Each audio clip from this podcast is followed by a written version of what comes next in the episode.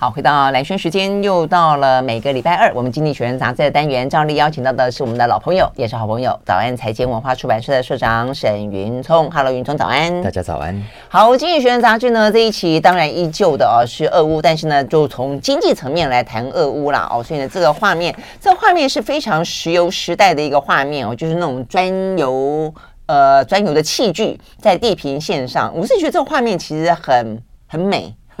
就人类的文明来说，这确实是一个时代的标记哦。就是有了能源之后，有了石油之后，石油大爆发，所以后来包括石油危机哦，那一度以为呢全球的石油快要没了，呃，但是突然之间好像又觉得大家太担心了，因为呢呃天然气挖的还不错，对不对？美国的什么页岩页岩气哦，这个等等的。嗯，但是现在啊，看到这个画面想到的是俄乌哦，因为想到的是俄乌战争导致了呢那么大的一个能源输出国，它现在呢，呃，总而言之以这个为要挟啊，所以呢，这个目前看起来，你有没有发现它的倒影？哦，这次是你发现的，有道理。它的倒影是一个，那是什么坦克车吗？不是，那个那都是飞炮，我不知道这是对对对对之类的啊，这个我也不知道，因为我们都不够专业在武器上面。我只知道它可以打飞机。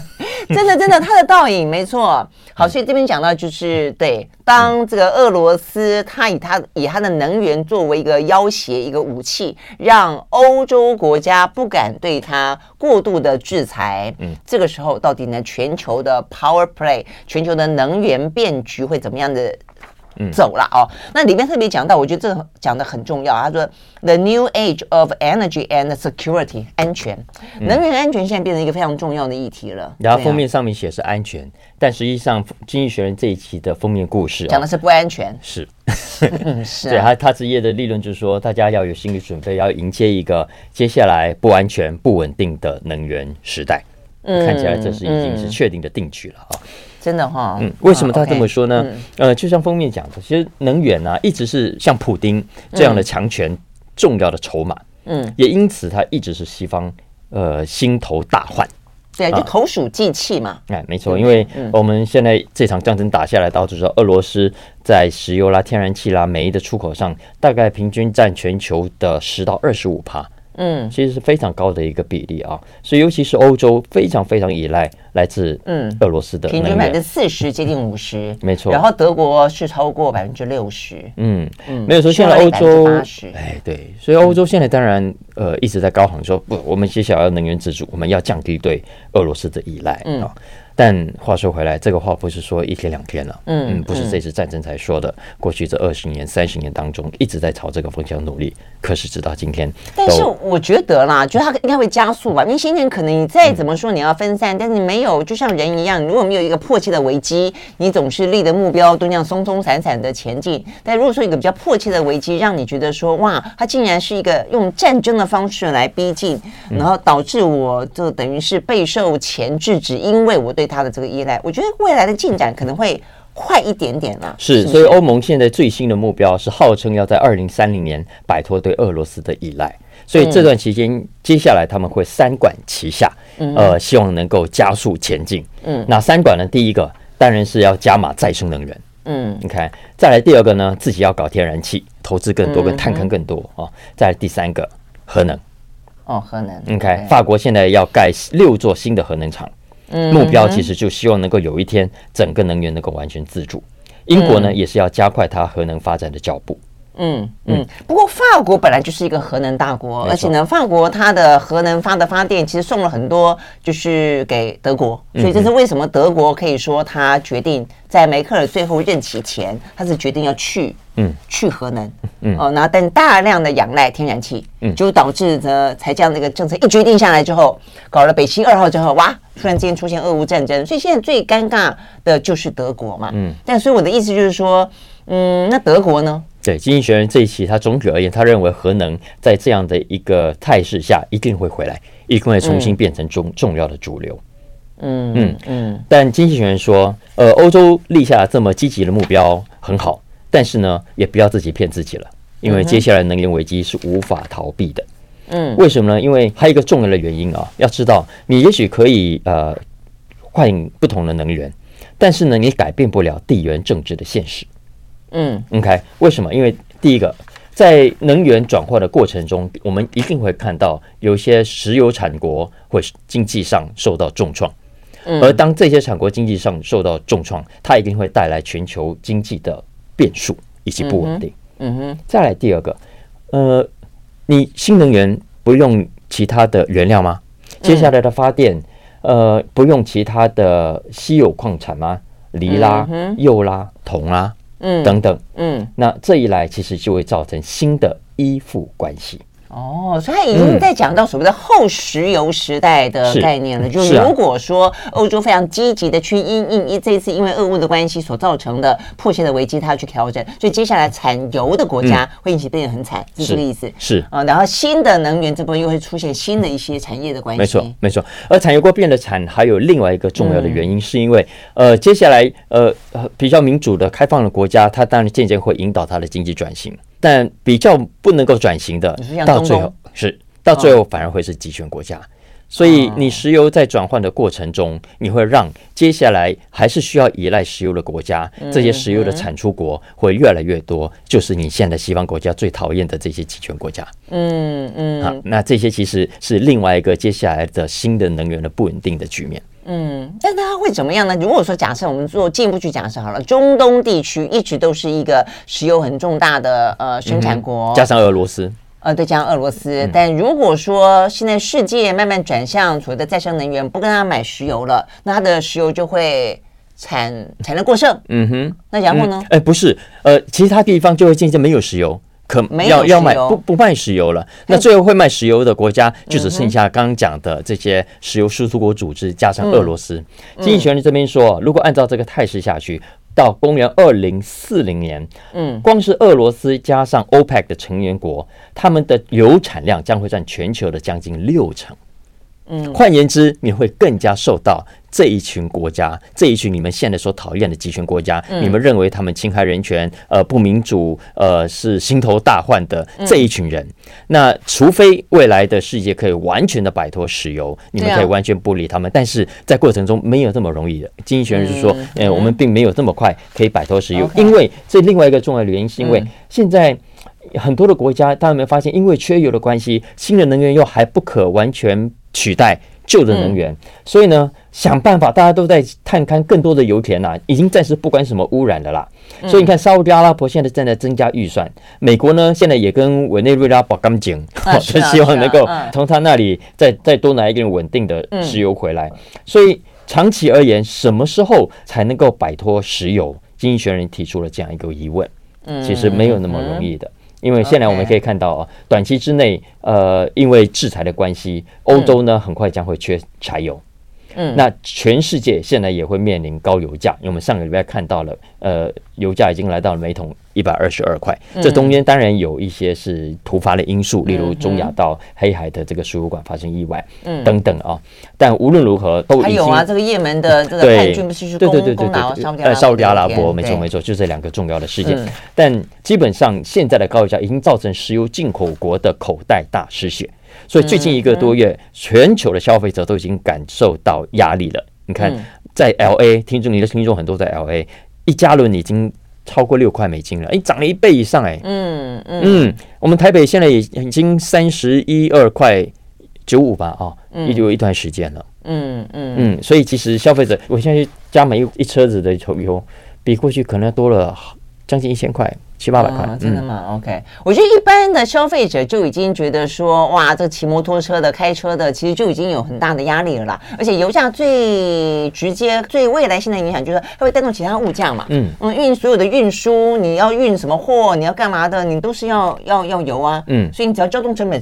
涨涨价，接下来的话就是你的成本会被反映嘛？没错，没错。嗯、所以我们刚刚讲到，呃，新能源也有新能源问题啊，因为不只是石油，嗯、未来你会更加的依赖呃中东的石油产国以及俄罗斯。新能源，嗯、我们所谓的 green metals 绿色金属，也是未来发电要取代发电，呃，现在石油发电的这些金属哦，大家知道吗？未来经济学人说，全球十大这种 green metals 绿色金属的产国，呃。如果以前十大来说，就会占总体产量的百分之七十五。如果用贫富差距来看的话，等于说前十个最有钱的人掌握了百分之七十五的财富。嗯，所以说前十大出口国会占了百分之七十五的出口量。OK，所以听起来就是说，未来有一个所谓的绿能新贵的诞生。是的，是的，他们会生产一些绿能所需要的一些。哪些啊？是的，就像呃锂啦、铜啦，就像有的电电池镍啦。哦，镍哦，嗯，OK，电池因为叫储能用嘛，对不对？是，所以所以现在我们。依赖这些石油输出国，依赖俄罗斯，所以要看他脸色，所以动辄不敢得咎。嗯嗯，可以这样用吗？嗯，动辄不敢得咎，动辄不敢得罪，不敢动辄得咎，或者动辄不敢得罪他。啊！哎，OK，好，总之总之，哎，以后不能得罪的人越来越多了。呃，我另外那十个，对，啊，就连但包括澳洲啦，呃呃，他有讲是哪些国家吗？哎，其实都有啊，就是过去的像澳洲啦，呃，非洲的刚果啦、几内亚啦，其实很多未来的嗯这些，其实还有一个小地方哦，例如经济学提到一个叫做 New Caledonia 的这个地方。很没你没有听过的，没有听过的啊！这个地方只有二十七万人口，哦，但是全球的 nickel 就是镍啊，它产蕴藏量占全球百分之十，哦，真的，哎，所以未来会有越来越多这种你现在不知道它。轻重不知道它精良的地方，可能会变成地缘政治上的兵家必争之地。但是这些国家毕竟呃势单力薄，国力也是弱的，所以怎么面对接下来的列强前来抢资源？嗯嗯嗯，这是一个很大的接下来地缘政治上不稳定的变数。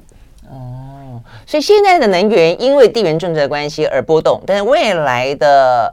呃，可能会反过来，嗯哼，对不对？就是未来的地缘政治会因为能源、新能源的需求而波动，嗯、会有新的地缘政治产生。嗯，当然，以上讲都是令人忧心的部分。不过，如果要说好消息，也不是没有的。嗯、因为首先就企业的部分，它一定会有相对应的更快、更多的创新啊，在商言商，嗯、呃，有有钱赚的地方就有去。OK，啊，比方说呃，recycle。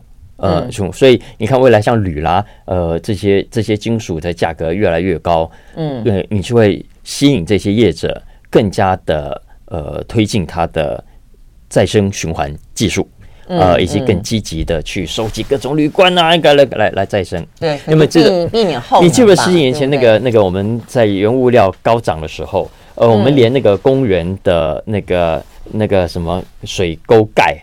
嗯，那个是金砖，哎，有人偷去呗。好，因为然后那个那个有了偷钢，哦，还偷电缆，电缆，对对对对对，那些价格好啊，就就就被偷走了。但 anyway，它也代表着一个重要的趋势，就是未来 recycle 的技术一定会更加进一步。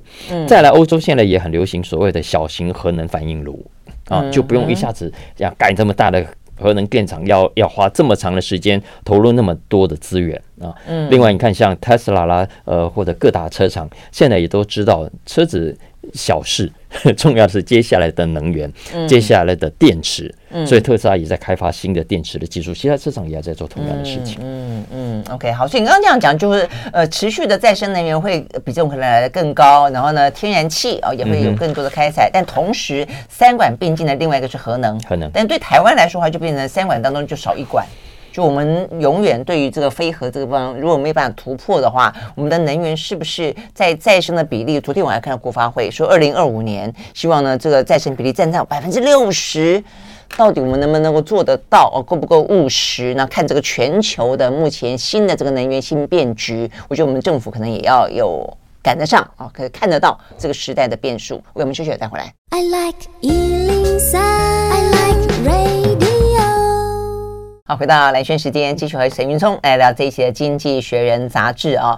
我脑袋里面一直在想的，我觉得现在的时局真的越来越乱，就是我觉得我们进入到一个没有预期中的世界的变动期。那这动荡的状况，其实先前我们就有聊过很多动荡的局面，但是我我就会动荡到有战争，然后战争会引发如此呃大的哦，对经济上的、对地地缘政治上的冲击，我觉得大家真的心里面要有一些。准备啦，就是说，我没有想到我们会生逢乱世，哎，啊，是吗？嗯，哎，对我其实我说的乱是真乱，就是你刚起这个头，我本来以为你要接说，嗯，这是一个充满机会的时代，也 也是啦，哇塞，我要这么正面，好，很好，不是不是正面，是说我年轻时候可能会觉得啊，世界这么变，对吧？现在我都觉得变，终于真的理解，我世界上唯一的不变的事情就是变。嗯嗯，当然当然、哎、当然，嗯，但是我说的乱世就是说，我说当然我我说的乱世是真的有点到那种战火流离、人道灾难那种乱，否则很多东西你看政治上面高来高去，政治当中科技的变化，这些都算是变动，但是这个变动可能是往比较好的方向，或者说我们觉得可能会是一种新的文明，但是我觉得现在是这种毁灭式的变动，我觉得这部分是我真的没有预期。在我们上一代的呃人经历过战乱，我真的没有想到我们这一代有可能会历经战乱。但是我觉得这一次，我是真的觉得还蛮接近的啦。嗯，嗯虽然他是在在俄乌，嗯，不过我们现在其实很大的威胁，除了战乱之外，是没有战乱下的不安定。嗯嗯，你看，哎，我这样讲会不会扯太远？我昨天晚上听想想起一首老歌，嗯，叫《黑天堂》，他讲的呃四五零年代的上海。我好喜欢那个歌歌词，虽然也没什么。来来来，唱一句，用念的。好，反正他说：暮烟漫步了上海滩，黑暗淹没了上海滩。有钱的挥金如土无忧烦，穷苦的一生劳碌永不安。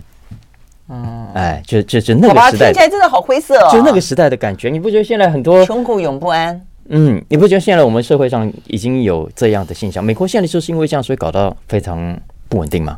就是有钱的接触，你看新闻、看媒体，哇，买股票的啦，炒股票的科技巨富啊，新富豪啊，嗯，但是呢，有更多的蓝领就从此没有了工作，然后到现在连就业数字里面都没有他们的份，就就这样流流流流流到社会的底层中的底层，没错啊，所以你说这个不是一个社会很严重的潜藏的变数吗？是啊，所以对对于这个呃，台湾可能没有那么觉得深切的感觉，因为台湾基本上还算是。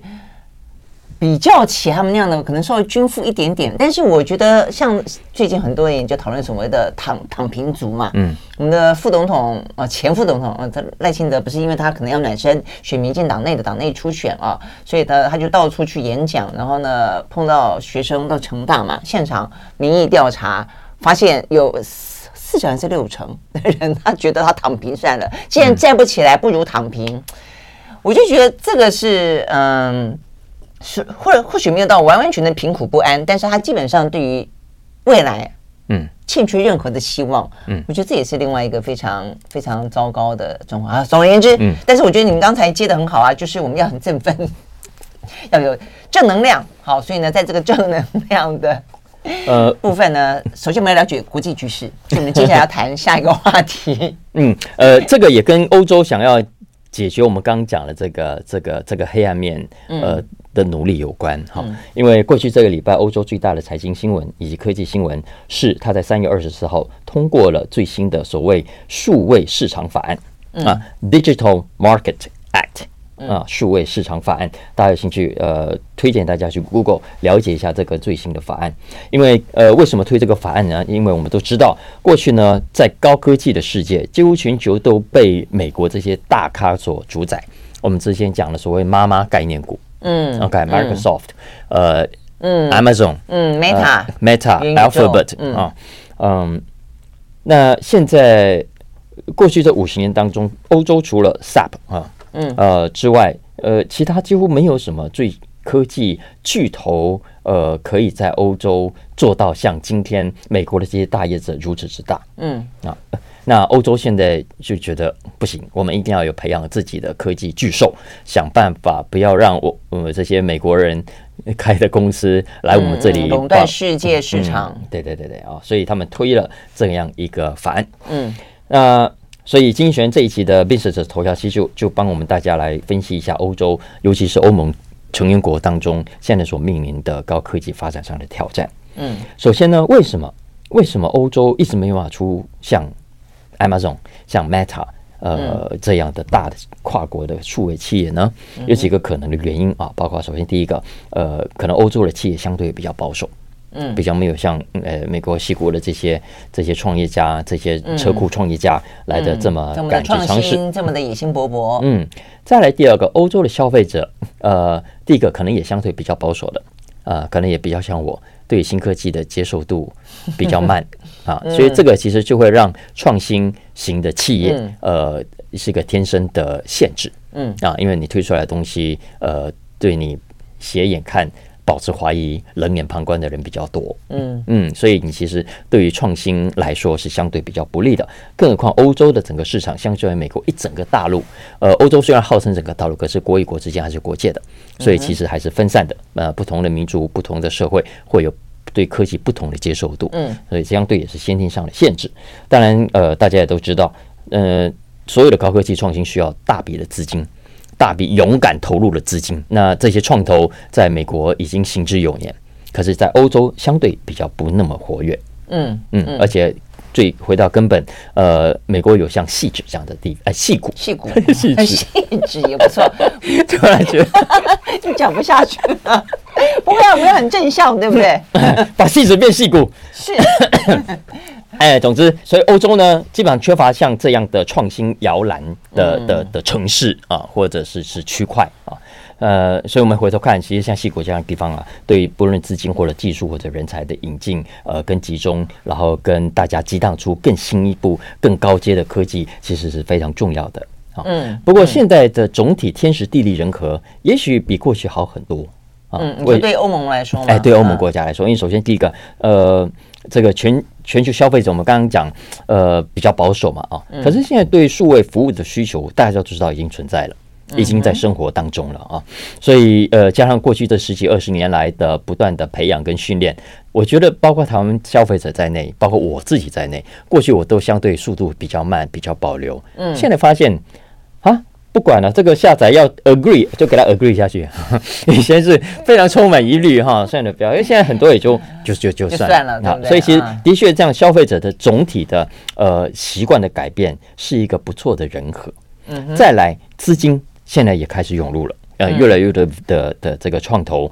呃呃，加上欧洲股市也涨，你们哈，其实很多有钱人的资金，他也觉得光是投美国也不对啊，总要分散一下风险，到亚洲来啦，到中国去啦，到日本去啦，到欧洲来啦。所以欧洲其实呃，现在的资金也比过去很多国家都可以明显的看到啊，多了很多，都在找好的投资标的。嗯哼，嗯，再来很多的远距工具啊，我们现在疫情期间都看到 Zoom 啊也好啦，各种的沟通，现在已经不太需要像过去那样，你必须 base 在矽谷。嗯啊，才能够有人才啦、技术啦、资金的集中。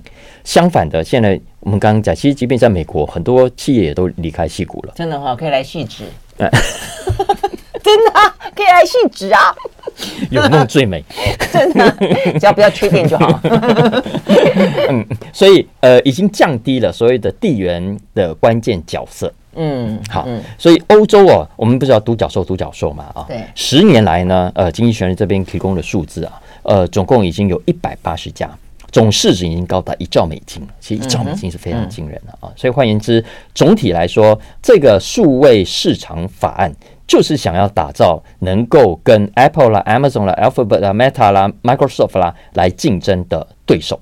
所以他们其实针对的包括社群啦、搜寻引擎啦、视频啦、作业系统啦、云端等等。嗯，所以意思就是说，这个数位市场法倒不见得是只有反垄断而已。它是一方面去限制了，或者说去去呃建立一个新的游戏规则，去让美国的霸权不至于那么的呃无边无际。嗯，啊有个规范。但另一方面也去扶植欧洲自己的一些呃独角兽起来。是是，所以这是呃这个法案的主要的目标了。不过当然，经济学人还有进一步的分析，他说呃这个法案其实水能载舟亦能覆舟，所有的政策其实都是两面刃啊。你现在这个法案也许可以有效的限制像 Apple 啦、呃 Amazon 这样的大的公司在你自己的领土里的。工程绿地，但同样的法案，将来如果你自己国家的壮大起来，壮大起来之后，也会受到这个法案的限制。但是如果说欧盟本身，他们本来就是比较倾向于，就欧盟这个市场本来就倾向于，对对，开放竞争，比较不希望有独大的概念。那不管是来自于本土的，还是来自于外外外来的，都应该要有所限制嘛，对不对？啊，OK，好，所以呢，代表的就是未来这个数位市场，如果说欧洲也可以，呃，这个后起之秀直追的话，亚洲也未必不行啊，哈，对不对？好，所以细致。对，细致加油！好，我们就继续回到现场。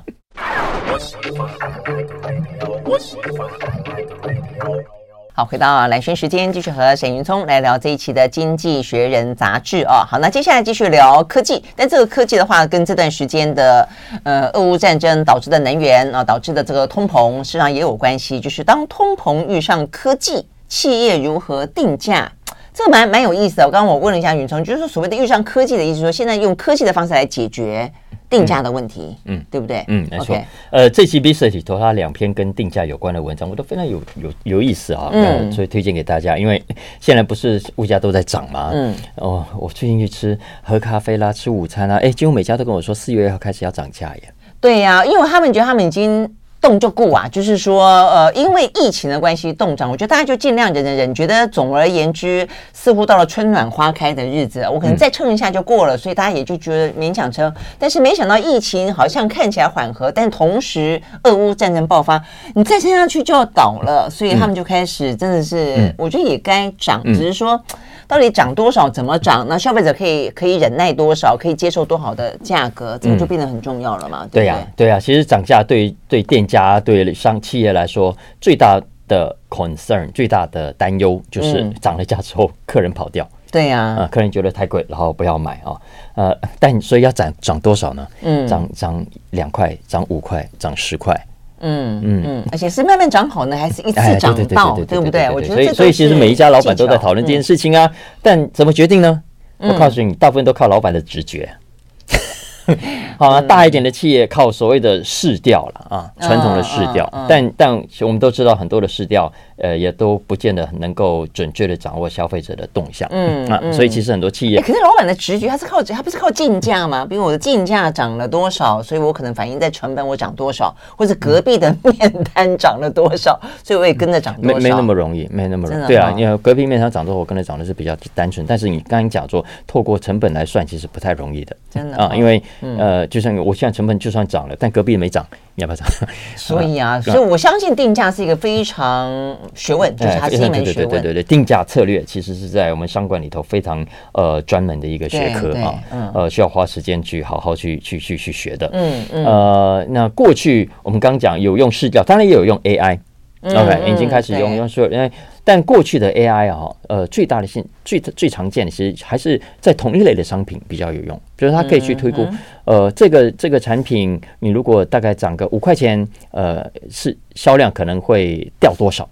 嗯，OK，呃，是这涨多少，销量有可能有受到什么的影响？那最后他会给你一个建议，说，哎，你可能涨多少，总体而言是最好的。嗯嗯嗯。为什么？因为为什么要涨，找到最理想的一个定价？因为这个成果是最好的。经济学人就给大家一个数据啊，他说呢，呃，你价格每增加一趴，嗯，假如销量没掉的话，呃，销量如果没客客人没有跑掉，跑掉就就不一定了啊。如果客人没有跑掉的话，你光是涨价一趴，你的利润可以增加百分之八点七。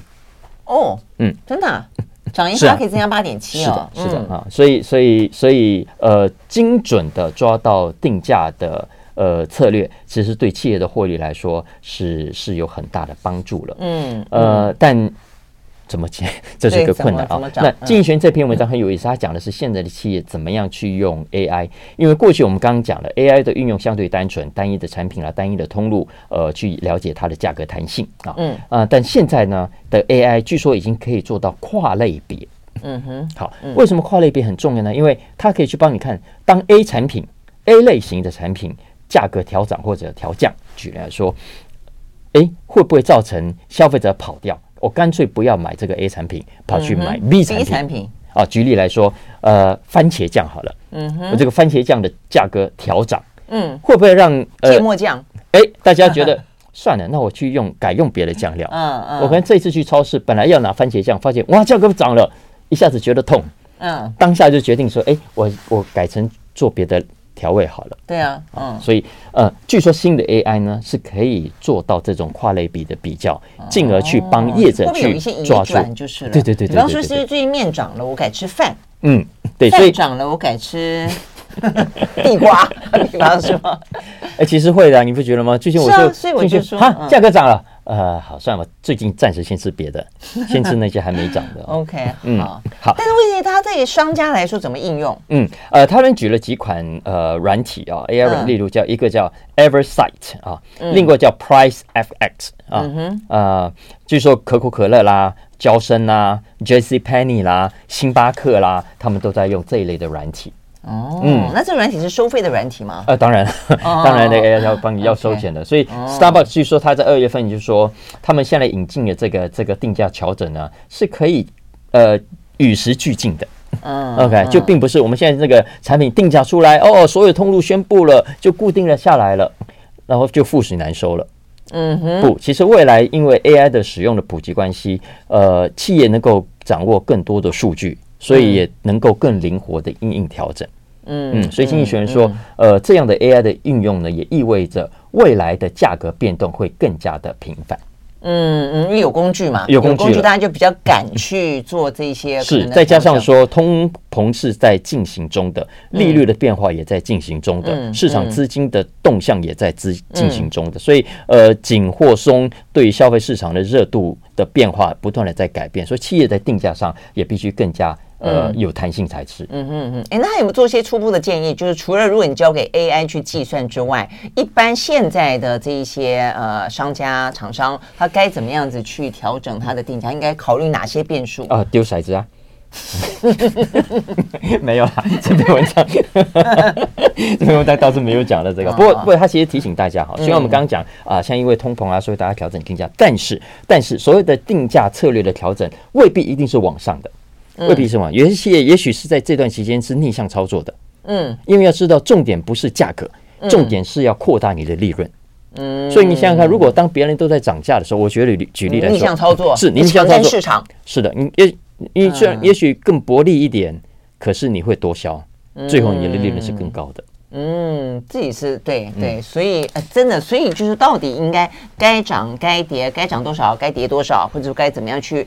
呃，迂衡整个情势哈，我真的觉得是是，这是一个蛮大的学问。不过如果说 AI 真的到最后这么神算的话哦，那类似那种什么麦肯锡啊，那种什么，是不是以后生意会少一点？不过我觉得 AI 还是比较 average，比较初阶啦。你等到真正要到比较复杂的一些，不是啊，的确你刚刚问的问到的是重点了，就是大的公司用得到 AI 了，一般的小商店恐怕不是那么容易。所以还是要回到老板的老板的 直觉吗？隔壁脑 脑袋里的真正的 human eye 去去做一点侦侦探，看看这个市场里面的其他家到底怎么样。嗯，OK，好。所以呢，现在我们刚刚讲到这个市场啊，这个世界还蛮乱的，这个价格也真的还蛮乱的哦。现在很多人都面对很多的不同的抉择。OK，我们休息了再回到现场。I like 好，回到蓝轩时间，继续和沈云聪来聊这一期的《经济学人》杂志啊。我刚讲，哎，to be or not to be，呃，泽伦斯基他这样子在对英国人演说，对于医美来说，to be or not to be，to do or not to do，哎，这个非侵入式的美容商机大爆发，这是这是新闻吗？非侵入式的不是已经？我要帮大家更新一下最新的市场资讯嘛。哦，好吗？好，因为因为现在关心整形的人真的越来越多了。嗯嗯，经济学人说，现在我我相信他的技术也越来越纯熟。嗯呃，否则你看以前的那种小针美容，美容那个时候上一个年代的婆婆妈妈们，我坦白讲，我觉得他们也都很勇敢。嗯，弄到最后就每个人都长一个样。嗯，对不对？那我觉得其实。那个风险其实真的是高，但如果说现在可以越来越自然，嗯，然后没有伤害性，嗯，啊，对，副作用少，对对对，其实重点还是要回到需求啦，嗯。嗯，他说这三个原因，第一个是 social media 社群媒体，嗯嗯的流行，因为大家都已经自拍。嗯嗯，然后你光是不用啊，自拍还有那个什么秀秀啊，都不用整形。但你总总要跟你网友碰面呐，你总要聚餐，你不能。我跟我的朋友都开玩笑说，他们用惯了社群软体之后，都不敢用真面目跟朋友约见面，因为怕人怕人家会觉得差太多。现在的那种投币式的。也也有也有那个美肌的效果了啊！真的吗？对，以前就没有，所以很多人就说自己这样子拍很好看，去为了办证件就拍那个大头照。对呀，没错，你说拍护照的那个，如果你用这种，据说很多机器因此被砸烂。真的。Anyway，这是一个。再来第二个呢，跟这些视讯有关。嗯，为什么呢？因为大家发现，哎，好了，你手机固然可以用美肌，用这个软体来来来来来 filter 掉，但是很多的这种视像视讯会议。的镜头并没有这个效果，嗯，你的电脑没有这个效果，它、嗯、很多荧幕是高解析的，所以啊，不行，我一定要真正的面目上就这么好的。嗯，嗯，再来第三个重要的因素是男人。男人，嗯哼，以前女性整形的比较多，男男生也微整微整形，对对，所以所以现在这种呃，过去因为而且年轻人，不，我觉得这也早期早就有一个趋势了，因为以前会觉得说你要年纪大了以后，你可能怕你什么松垮啦，干嘛？现在是年轻人就觉得哦，保养要趁早。像这种非侵入性的美容手术呢，据说从现在开始到二零三零年还会再翻三倍。嗯，OK，然后说在美国哦，二零二零年每一百个成人里面就有一个人接受这种手术。嗯嗯嗯，对啊，那光是美国就三亿多人，嗯、那他至少就三百万人啦。总之，这是个大商机了啊！麦肯锡说，过去这五年总共有四百家新创的各种的业者，嗯，OK，呃，向投资者募资啊、呃，募得反正募到了很多钱。嗯嗯嗯，然后其实最受人瞩目的是美国一家呃，就是肉毒杆菌的那家大厂叫艾利顿公司，你看，嗯，因为光这家市占率大概占了一半，因为它后来还有它后来还有一个叫做什么乔雅登的玻尿酸产品啊。好像多半在讲到非侵入性的一个就是肉毒杆菌，一个就是玻尿酸嘛。对对对对对。那这家公司前阵子就被被艾伯维另一家大药厂用六百三十亿美金的天价给收购了啊。所以换言之，它是兵家必争之地。那所以不只是现有的业者大家抢着要，呃，很多的新药，很多的新药厂现在也都在积极开发跟积极投入啊。他这边举了几家，像韩国呃有叫 Hugo。OK，嗯，呃，据说它的价格只要肉毒杆菌这个呢 Botox 呃的半价而已。嗯嗯，然后包括价格更便宜也是一个很对对对对对，然后推动力。对对，他说现在在土耳其、俄罗斯有一家法国的品牌叫 Ipsen 也非常受欢迎，他推出的产品。呃，德国的一家叫 Merck 药厂，呃，在亚洲跟拉丁美洲，呃，现在也很受欢迎。总之，呃，他说现在这种注射的啊，呃，新一代的这种皮肤填充剂。嗯，OK，用的材料也更好。嗯嗯，OK，所以很重要。对对对对对对对对。当然了，接下来法国伊拉纠纷还还还是会有的啦。嗯嗯嗯，所以当然有这么一个趋势，所以很多国家其实是政策上跟着阴影的啊。你比方说，你是不是要考虑一下，呃，立个法限制一下年龄呢？比方说十八岁以下，要不要不要让孩子发浪费这个钱？哦，就不能打就是了。举例来说了，嗯嗯，事实上照理来说是根本不用。然后像这种注射，以前要开刀需要需要执照，现在这种注射的需不需要执照？嗯嗯嗯，注射不知道啊，所以需不需要医生才来操刀嘛？对不对？因为这个很多一些纠纷就是出现在，其实虽然这一个诊所可能有医生，但实际上真正操刀都不是医生，他只是穿了一件白衣服的人。嗯嗯嗯嗯，所以以前很多纠纷就是医生 OK，但没有麻醉师，那所以说是麻打麻醉药的时候出问题。